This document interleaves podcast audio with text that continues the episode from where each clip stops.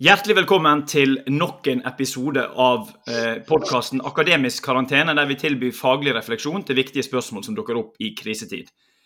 Og vi må bare si det med en gang, Dette er episode 40, og det gir jo litt grunn til å feire. Ikke minst fordi det er akademisk karantene, som da handler om 40 dager i hvert fall. Mitt navn er Bård Norheim, er professor på NLA-skolen. Som vanlig har jeg med meg eh, kollega Joar Haga. Og Dagens gjest er ikke synlig til stede, men det er altså nordmannen som er dagens gjest. For eh, temaet i dag er rett og slett kunsten å tale til nordmenn. Men Joar, altså er det En kunne jo spørre seg eh, med et gammelt Arbeiderpartislag hvor folk er folk, hvis det var noe sånt, eh, selv om det nå er vanlige folks tur. Er det egentlig noe spesielt med å tale til nordmenn? Altså, kan ikke en bare tenke at det er som å tale til folk? Jo, på mange vis så kan en vel kanskje det. Men det er jo visse visse særtrekk ved dette folket som, eh, som bor langt der oppe mot nord. Og det er ikke, det er jo ikke helt uvesentlig hvis en skal si noe, og vite hvem en har som publikum. Nei, altså Tid og sted er jo alltid viktig I, i, retorikken eller når en skal tale. Eh, og, og, og, dette publikummet må en ta hensyn til. Altså, det som eh, eh slo meg når jeg så presentasjonen av den såkalte Hurdalsplattformen, som da nå er den nye regjeringen i Norge, så var det da interessant nok ble presentert på en faktisk plattform. altså Det var laget en plattform foran Hurdalssjøen. og Der så en da liksom sånne siv som vaiet forsiktig i vinden. En bjørk i høstfarger. Eh, sjøen selvfølgelig i bakgrunnen. Og bakom synger skogene og Trygve Gulbrandsen, hadde jeg sagt. Og et enslig gårdsbruk bak der. Og på scenen da, Trygve Slagsvold Veum og eh, var jo på en måte en hjemmeseier for han, da. Og Jonas Gahr Støre. Eh, hvorfor i all verden presenterer ingen regjeringer i Norge regjeringsplattformen sin på toppen av Oslo Plaza eller eh, på hoppkanten til Holmenkollen eller et eller annet sånt? Hvorfor er det skal en liksom på død og liv langt inn i skauen for å eh, finne det som skal lede Norge videre? Ja, altså eh, en, en mulig, Et mulig svar på det er jo at det stort sett det politiske liv foregår, om ikke på plass, altså i hvert fall i, i Oslo. og en, en, vil gjerne da eh, vise at en ikke bare er en urban uh, Oslo-gjeng, som henter inn folk fra distriktene for å, å, å, å sette oss i den urbane kverna.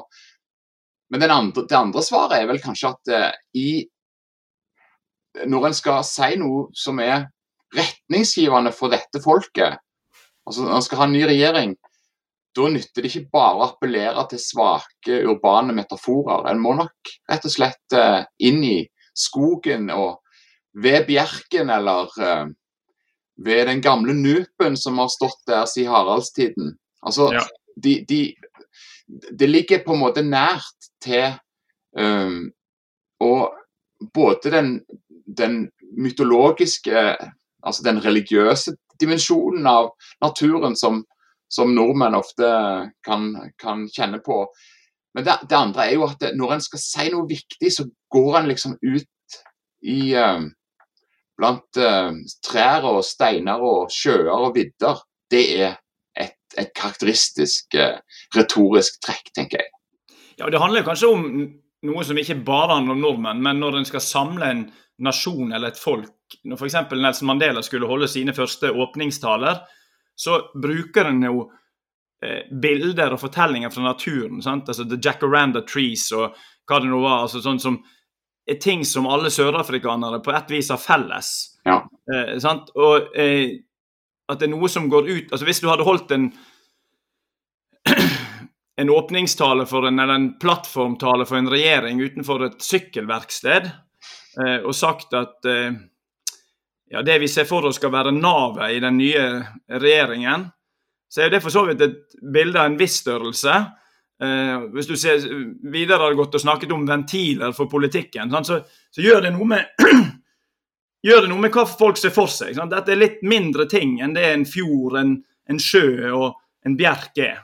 Ja. Eh, så dette handler om eh, hva som kan bære større ting. Men altså, hvis vi nå flytter oss fra Hurdalsplattformen og tenker oss en norsk bedriftsleder i, på Østlandet da, som skal tale til nordmenn, på hva måte må hun eller han eh, tenke på sitt publikum? La oss si du er nyansatt i en eh, sementbedrift i det som fremdeles heter Viken. Eh, er det fylket det heter fremdeles, da? Jo.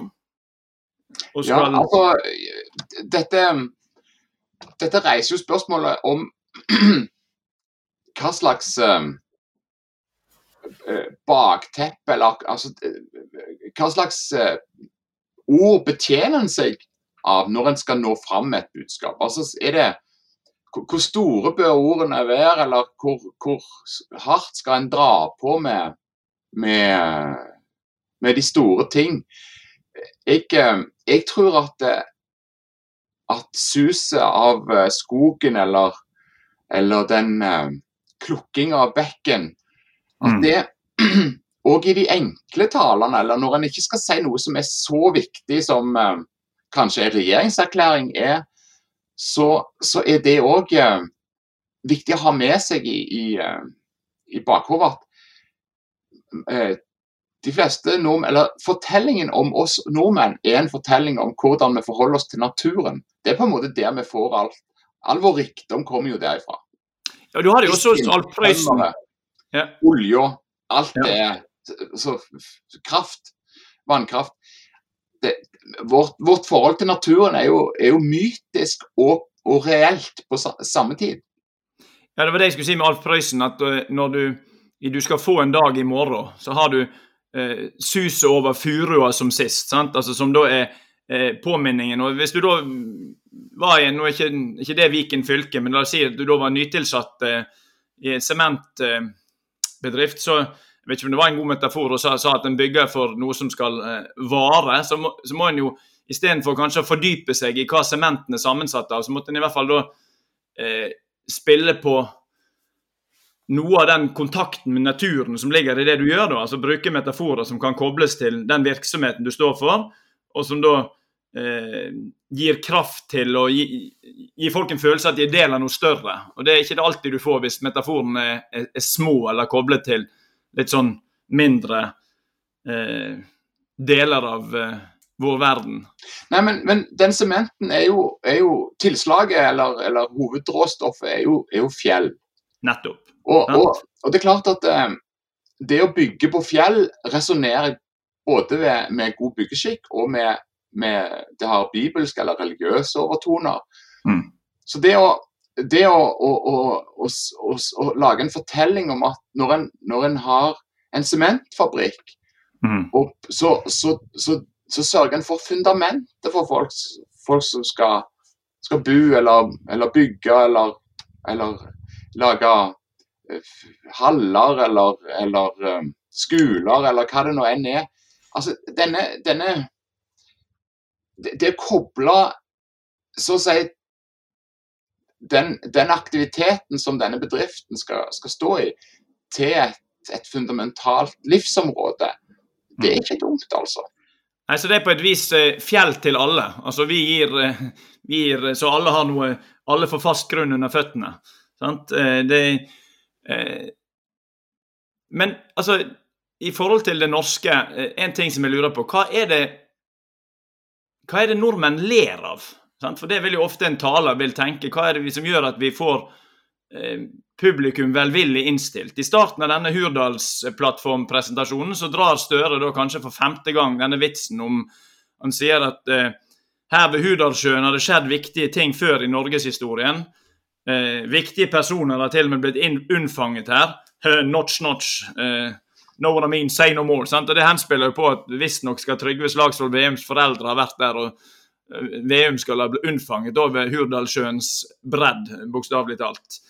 Eh, det er jo en sånn eh, interessant vits fra en kommende statsminister. Altså en vits, en, en en vits med erotiske eh, over- og undertoner, men som samtidig også spiller på det mytoset som en her skal inn i. Sant? For noe nytt, nytt, skal unnfanges. Ja. ja. Og, og, det er fruktbarhet. Og det, en, en, det er jo også sånn at, eh, at den, eh, den, fruktbarheten er jo først og fremst knytta til uh, fortellingen om Senterpartiet, altså, som er det gamle bondepartiet, eller agrarpartiet.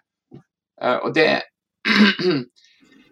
det, det, kan, kan kanskje, det, det, er ikke sikkert at det, var valgt med omhu, men det treffer ganske godt med å knytte fruktbarhet til et politisk prosjekt som involverer Senterpartiet.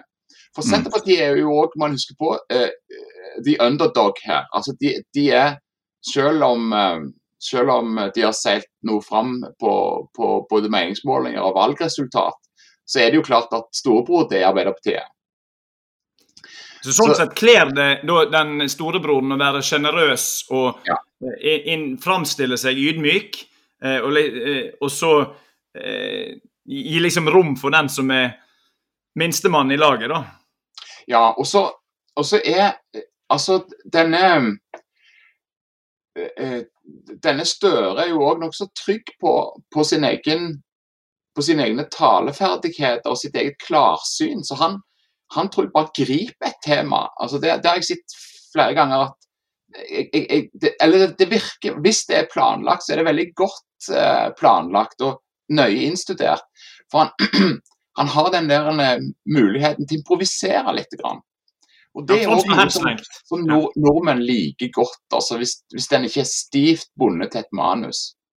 Ja, eh, og det altså, En annen kar som på en måte har tatt Norge med storm, som jeg tenker er altså, Nå må vi til dine kanter, selv om han ikke er derifra. altså Gjert Ingebrigtsen syns jeg er en interessant eh, retorisk figur i norsk sammenheng.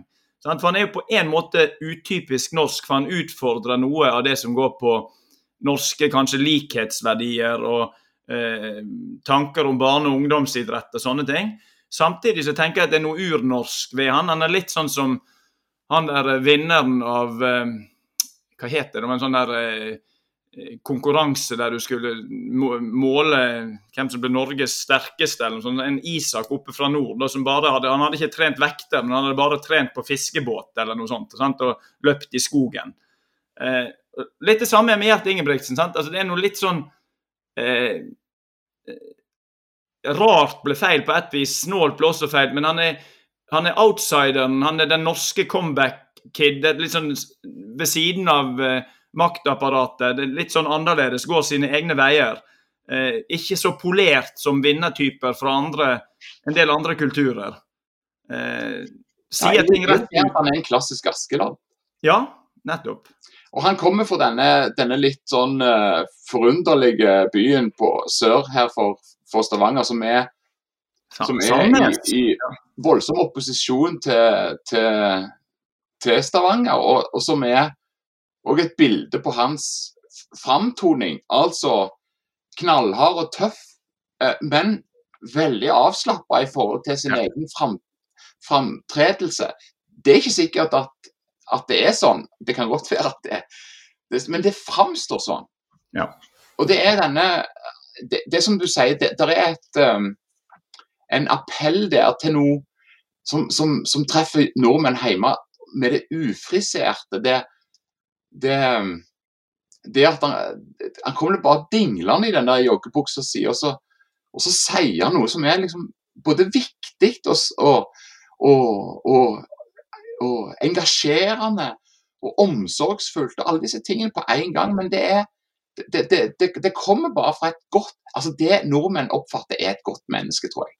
Jeg tror det er det som er Ja, og det er litt sånn altså hvis Askeladden er den som 'jeg fant, jeg fant', og som går jeg, altså, mot sine eh, altså disse program, De som vi tenkte skulle vinne løpet, så er det liksom underdogen fra Nord-Norge som ikke har, som er selvlært. sant? Altså En autodidakt på dette her. Riktignok veldig flink hvis nok i logistikk og sånne ting, og har bygget opp treningsopplegg ut fra det. Men eh, jeg tenker det, det, er noe som nordmenn liker ekstremt godt. Denne, ja, og det har du jo disse, i disse gamle mytene om de, de langrennsløperne. altså Oddvar Brå som på en måte um, ja, Ikke bare, bare kom fra bygda, men alltid representerte det tapende leik idrettslag i ja. stafetten. I no ja. altså, han var alltid langt, langt bak de flinke i stafetten. fordi han, og det, dette, dette, setter veldig spor vet du, i, med, med, denne så å si, bygdeorienteringen. Og òg da når disse bygdefolka banker de, de store, det òg liker nordmenn veldig godt. da. Ja.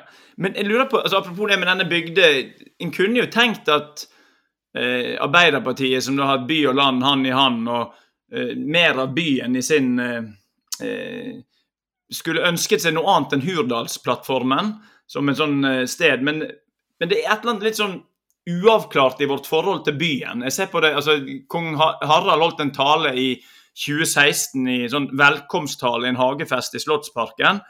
Eh, og Der begynner han sånn Etter mange år har vi reist gjennom etter at vi gjennom mange år har reist rundt i det meste av det landet, det er veldig hyggelig å være vertskap for representanter fra hele Norge. Det er jo for så vidt også, Dette ting er veldig hyggelig og koselig, også noe eget norsk. da.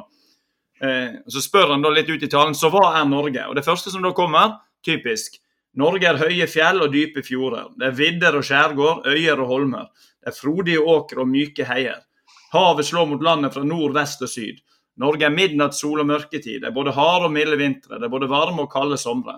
Norge er langstrakt og spredt bebodd. Og Så begynner resten av talen handler om at Norge er mennesker. Det er det som er poenget i talen. Men det interessante er at byen er nesten fraværende. Ja. At det er utkantene Stemmer. Det er fortellingen om eh, Altså, det er i periferien det skjer. Altså, det, Den norske identiteten blir til gjennom at vi brynes mot disse utkantstedene. Eh, og Hvordan skal du gjøre det? Altså En ting er hvis du da er plassert i en utkant. altså Det er jo en takknemlig oppgave å holde 17. mai-tale på den ytterste nøknø på ett vis. for du er, eh, Ingen tviler på at dette er norsk. Men eh, hva gjør du da når du skal holde 17. mai-tale på Festplassen i Bergen eller en, i Oslo? hvis du skjønner altså Det har vi vært innom litt før, i en, en tidligere podkast. Men hvordan taler en når en står i byen og skal tale til nordmenn? Ja, det, det der er et veldig godt spørsmål. Altså det det gikk mange år før jeg oppdaget at, når, at geografi er et historisk fag. På skolen så lærte vi at geografien det var, det var sånn som det var der ute. Mm. Men hvis du ser på gamle beskrivelser av hva Norge er, og hvordan Norge ser ut, og furet værbitt og sånt, så ser en at det, i beskrivelser av dette landet, så er det bestemte trekk som framheves. Og De trekkene har på mange vis gått inn i, ja, i federlands, eh, eh, federlandssangen. Men det har òg gått inn i på en måte et slags 1800-tallsparadigme. Altså en, en, romantisk forestilling av hva dette landet er. Mm. Og Når vi knytter den til det, da er det denne naturen. Denne naturen mm. vi ser. Altså, det er et bestemt naturbilde som vi ser. Altså, Jeg har en gang føket i privatfly. Jeg har en kompis som har et privatfly, et lite et. Og Det fikk jeg lov å være med en gang. Og når jeg så på dette landet Norge, hva er det for noe sett fra luft, luften? Jo, mm. det er bare fjell. Det er ingenting annet. Det er bitte små sånne grønne lunger enkelte plasser, men stort sett så er det bare fjell. Og det er ubeboelig. Ja. Men en kunne jo sagt at ja, rent sånn statistisk sett så er jo dette landet egentlig en steinørken. Ja. Så det, det, som, det, som, skjer i kongens tale, er at han henter fram igjen denne eh, arven ifra, ifra, ikke bare fra 1800-tallet, men, men, det som er så sterkt, da, nemlig at Norge er denne hagen. Altså denne, denne vakre blandinga av trær og fjell og skog. Og det er altså det det landet som er på en måte frisert. Og det, det syns jeg er veldig interessant. Altså. For det er på en måte disse, altså interessante Her står han da i Slottsparken midt i Oslo sentrum. Og det er disse naturbildene fra denne steinørkenen, eller hva en skulle kalle det, som da kaster glans over, i en viss forstand også gir, gir navn til eh, landet, da, der han står midt i, midt i byen. Ja, han, men, han, men, byen har ingen kraft i denne fortellingen. Og det Helt fram til, til langt ut på 1800-tallet så var jo de, de såkalte byene var jo bare, et par hus og ei kirke. Disse Norge har på en måte ikke vært byorientert lenge nok til å, til å på en måte skape seg et, et, et land ut ifra denne urbane kultur. Sånn sett så er vi jo en utkant i Europa. Eh, du, det, det, får meg til å tenke på altså, Vi må jo være såpass ærlige og si at uh, vi feirer litt ekstra i dag fordi vår uh, bok 'Kunsten å tale til nordmenn' er ute. Uh, som en kan eh, Det er kjekt, men i den boken så tar vi naturligvis for oss da kunsten å tale til nordmenn. En av de talene vi ser på, er Fabian Stang sin åpningstale ved altså, en bro i Oslo. Eh, og da eh, Det fascinerende der er jo at selv om han da skal åpne en bro mellom Grønland og Bjørvika, dette var 9.4.2011, så starter han med å si at det er nok mange vestlandsordførere som vil gjøre narr av meg i dag når jeg skal åpne denne lille bro. Sant? Og det er jo liksom en henvisning til nettopp det som eh, vi var innom her i sted. At det er utkantene som definerer det, sant? Ja. Eh, eh og Stang er jo så elegant, for han, han i plassen for oss, for oss, å si at ja, vi òg er jo noe, eller et eller annet, ja. så skjønner han bare eh, altså det, det, er en av de beste eh, framstillingene av eh, urbant hva skal vi si, hovmod eller, eller forkledd som ydmykhet. Altså han, han, han kan kommunisere til både um, disse som, som syns at dette er litt, uh, litt uh, lite og, og, smått. Men bak dette så ligger det jo en, en forståelse av at det er jo, er jo Oslo-folk som, som syns dette er Altså det er vi her i sentrum, så å si. Ja, det er vi som er sentrum. Og det, den talen tenker jeg nesten er verdt et studium både for bedriftsledere, organisasjonsledere og eh, andre politikere. For det måten han veksler mellom det høystemte og det lekne, eh, og eh, setter et sånn fascinerende etos som både er fullt av overskudd og selvtillit, og samtidig framstår ydmykt. Ja. Det, er, det, er, virkelig en studie verdt. for Han, han, han opptrer på et tidspunkt som nesten sånn auksjonarius. altså Hva skal bro, broen hete? Og så er det noen som roper 'Bjørvikabroen!' hører vi liksom sånn. Første gang, andre gang, tre altså han liksom, Det er åpenbart at noe er improvisert eller noe er laget til, men det, samtidig er det eh, altså det er en veldig sånn veksling mellom det store og det lille da, som jeg synes er fascinerende. på hvordan, Han antyder at dette samtidig binder sammen øst og vest i byen, og at det er noe stort. Men måten han sier det på, er liksom ikke selvhøytidelig, sånn at det framstår pompøst på den feile måten. Så det er veldig ja, fascinerende. Og, og der, er du, der, er du, jo inne på noe som er kanskje et, et nøkkelpunkt når det gjelder det å tale til nordmenn. Hvis en skal vinne nordmenns hjerter, så må en bruke humor på en rett måte det, det, er jo en veldig farlig ting å bruke humor, men, men måten som Stang gjør det på i den talen, viser at han, han syns dette er veldig viktig, men allikevel så kan en, kan en se at det, det, er sett fra andre perspektiv, så er det kanskje ikke så viktig. Men, men vi må jo Altså, det, dette er jo viktig for oss. Ja. Og det er, det er, den der Det å skape noe, noe, noe viktig eh, og relativisere det og samtidig holde, holde, fast på at det er viktig og betyr mye, det, det, er, det, det er, en kunst. Ja, og det er jo altså eh, eh, en tale i filmen 'Love Actually', der Hugh Grant spiller den eh, eh, britiske statsministeren som har hatt besøk av den amerikanske presidenten. Den amerikanske presidenten har da prøvd seg på, eller lagt an på, denne sekretæren som da eh, oppførte seg særdeles ufint overfor henne. og det, Forhandlingene har ikke gått bra. og eh, Det liksom spiller på hele denne eh, britiske underlegenheten overfor amerikanere. da. Og Da holder han en tale på pressekonferansen der han overrasker og sier eh, altså Den amerikanske presidenten sier først at yeah, it's been great conversations, eller et eller annet sånt, sant? og er veldig fornøyd med eh, dette her, mens eh, han sier overraskende at det ikke har vært så gode samtaler. og at uh, Vi må huske at uh, vi er kanskje et lite land sammenlignet med USA, men vi er også et uh, stort. Vi har David Beckhams left foot, David Beckhams right foot. og så er det liksom Noen sånne store og små metaforer vekslet om med hverandre som ligner litt på Stangs måte å gjøre det på. Sant? Så du, du, både tar fram nesten det ikke tarvelige, men det lille stilt ved siden av det store. Som, og, og, gjort på et lekent vis. da. og Det fungerer ganske likt, tenker jeg, den filmen, i forhold til sånn som Stang gjør det der. Altså, dette, dette minner jo òg på måten vi har fortalt om, om nordmenns motstand under krigen. Altså, Vi kunne jo ikke sende store hærtropper eller Men, men drev en slags partisankrig som men som òg var ganske viktig. altså Òg sett i det store spillet, altså Vemork-aksjonen eller sånn. Men, mm. men måten en, en, en, anretter dette på, er at en, en trekker fram karakterdrag, eller ja. som, som, er, som, er, viktig òg i den store sammenheng, når det er anvendt på det lille, det lille forhold.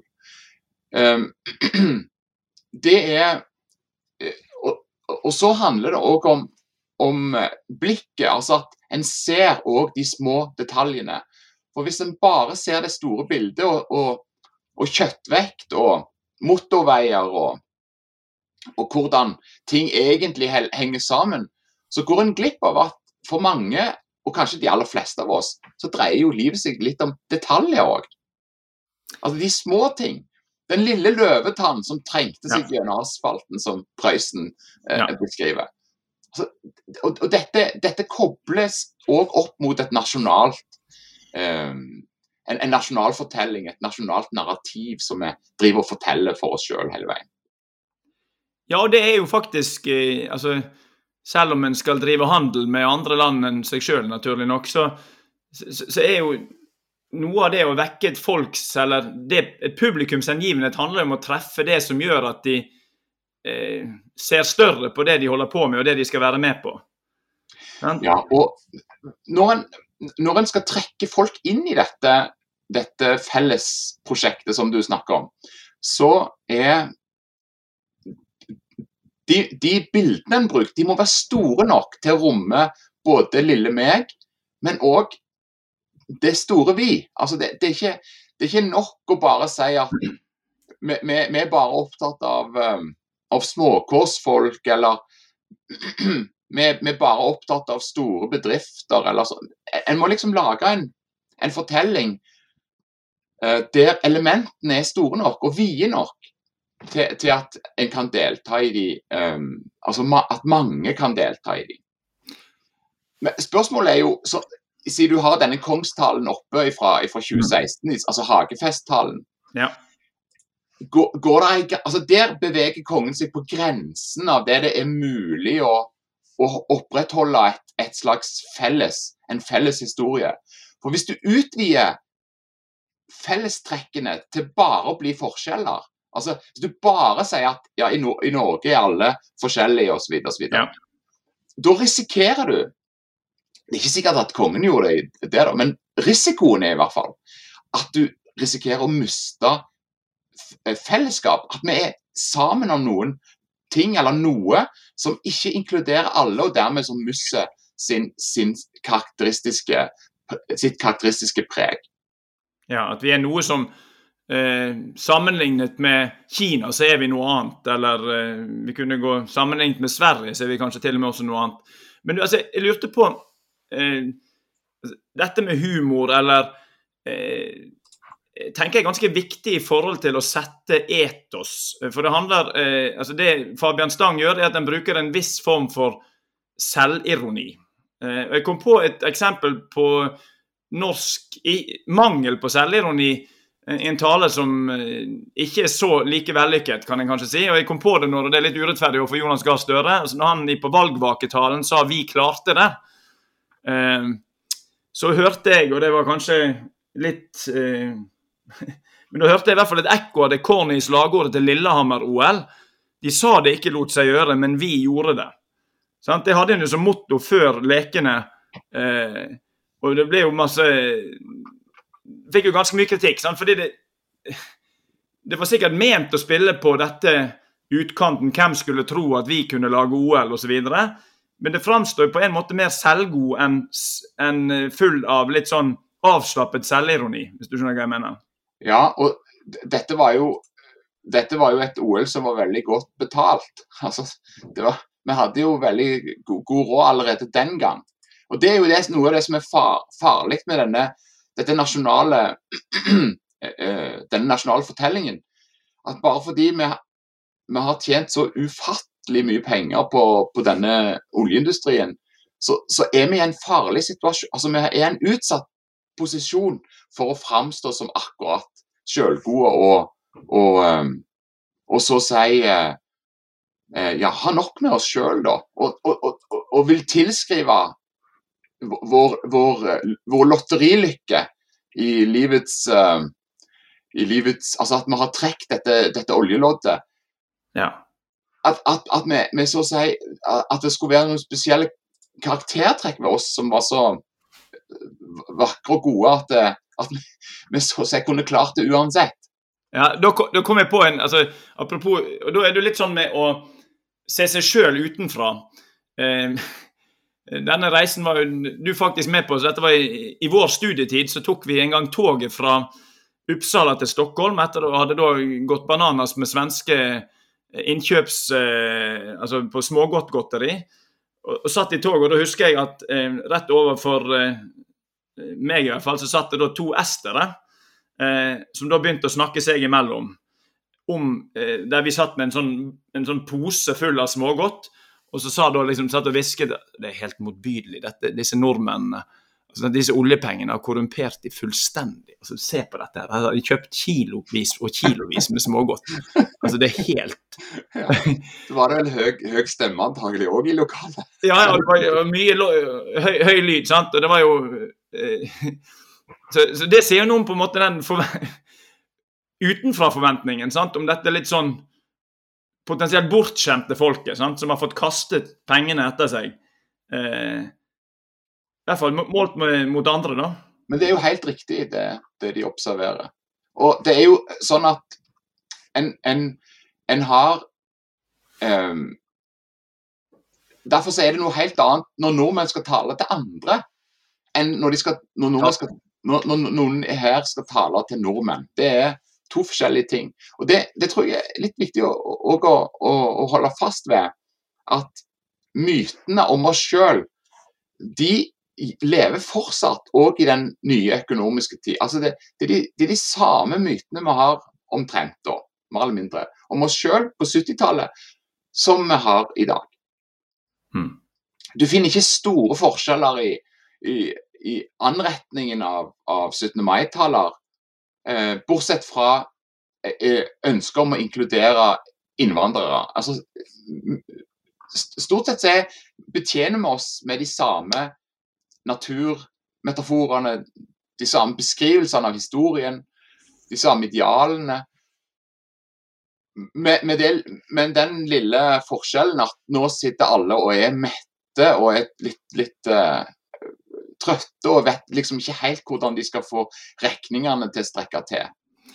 Men du, Apropos disse, dette da, eh, utenfra sett selvgode, eh, bortskjemte, velfødde folket, eh, som har jo da en årlig botsøvelse i disse dager på, i kraft av TV-aksjonen.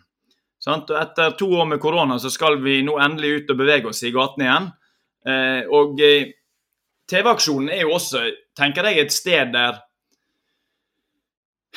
utkanten eh, glinser og preger bildet. sant? Altså Det er brannmenn i Brønnøysund som oppfordrer brannmenn i hele Norge om å gjøre det samme.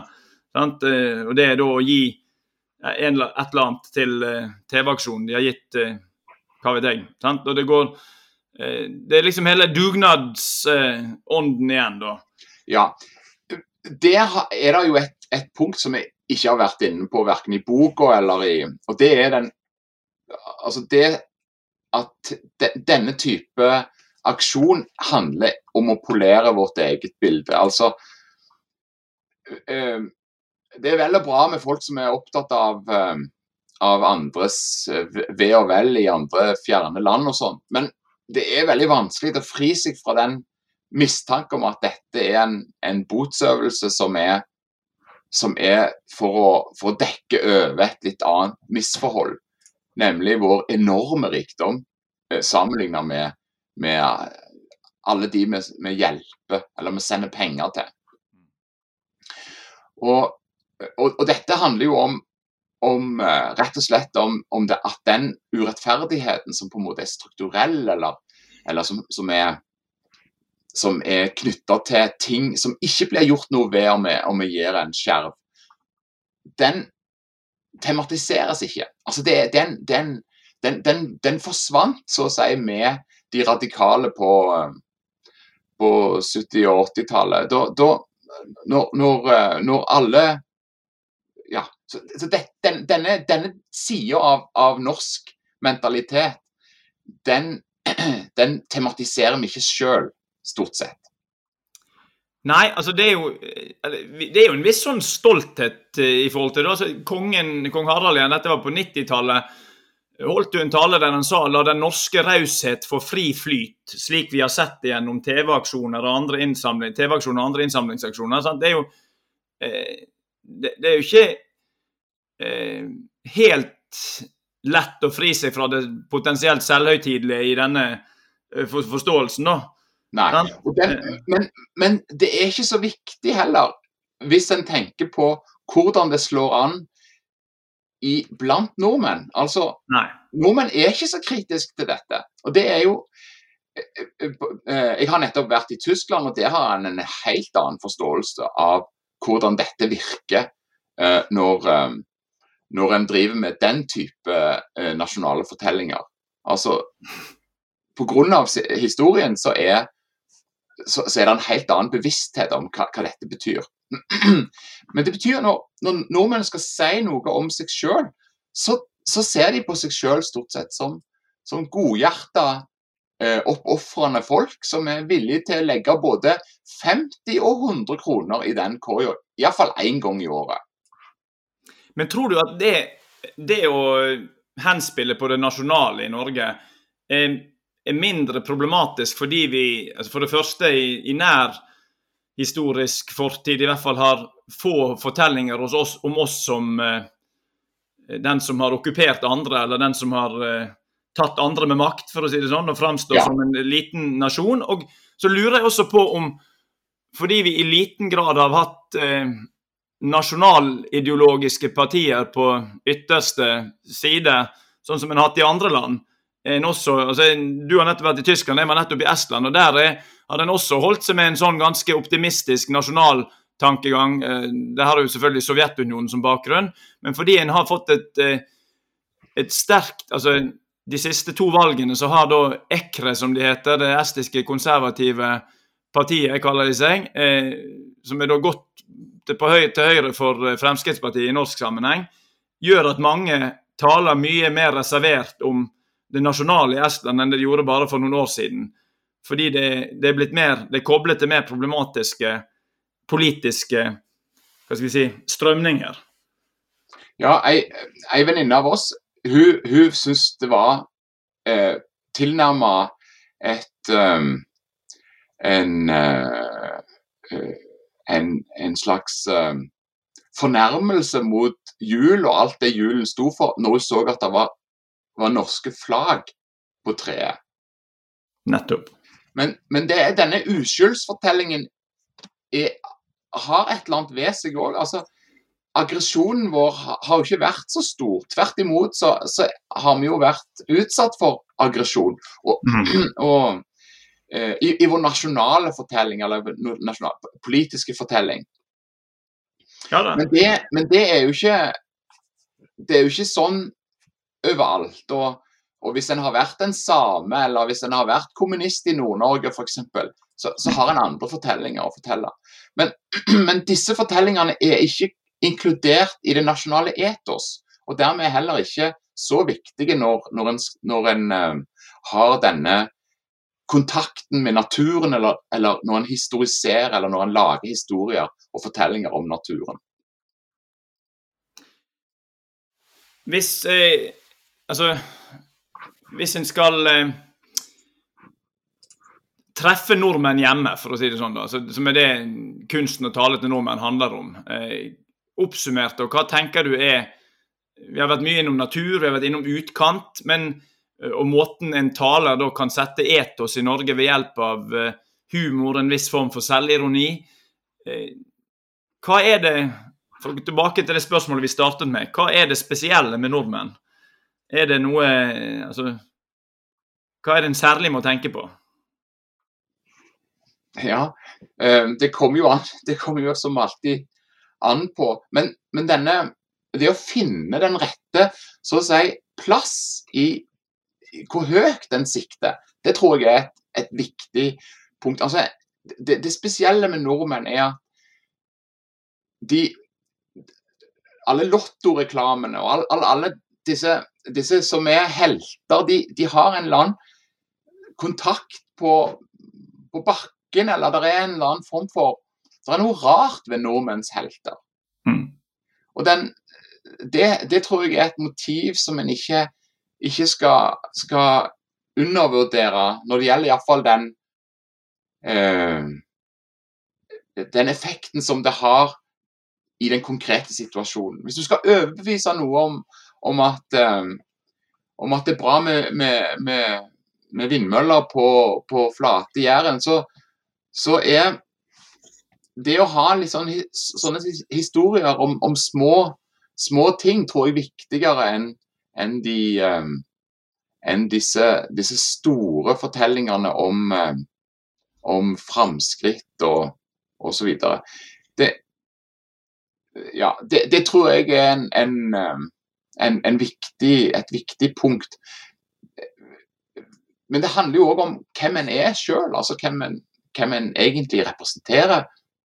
Det handler vel også om de mulighetene som er innenfor den talefiguren som du representerer. Altså, hva kan Fabian Stang spille på, hva kan Gro Harlem Brundtland spille på, hva kan Gert, In Gert Ingebrigtsen det, de har, Selv om alle skal tale til nordmenn i en gitt situasjon, så er det noe som, det er noe før det handler om denne personens retoriske garderobe. Hva kan du hente fram for å treffe akkurat publikum i den gitte situasjonen? Men, altså, bare for å konkretisere det helt. Jeg har en, en, en, en, kollega som er professor, men som han sier jeg er bare et forskremt barn fra Randaberg. og det er, det er, det er, det er en veldig norsk måte å si dette på. Altså Det å si noe om en tittel som en for, for, så vidt har fortjent, og så, det er en flink fyr osv. Men, men, men det å si at det, er noe Askeladden-aktig òg ja. ved, ved, denne personen, det tror jeg er veldig norsk. Altså. Ja. Så den, eh, det å framstå ydmyk på en litt sånn uh, leken uh, altså tilpasset måte, kan være et, et viktig moment for å sette et etos som treffer nordmenn.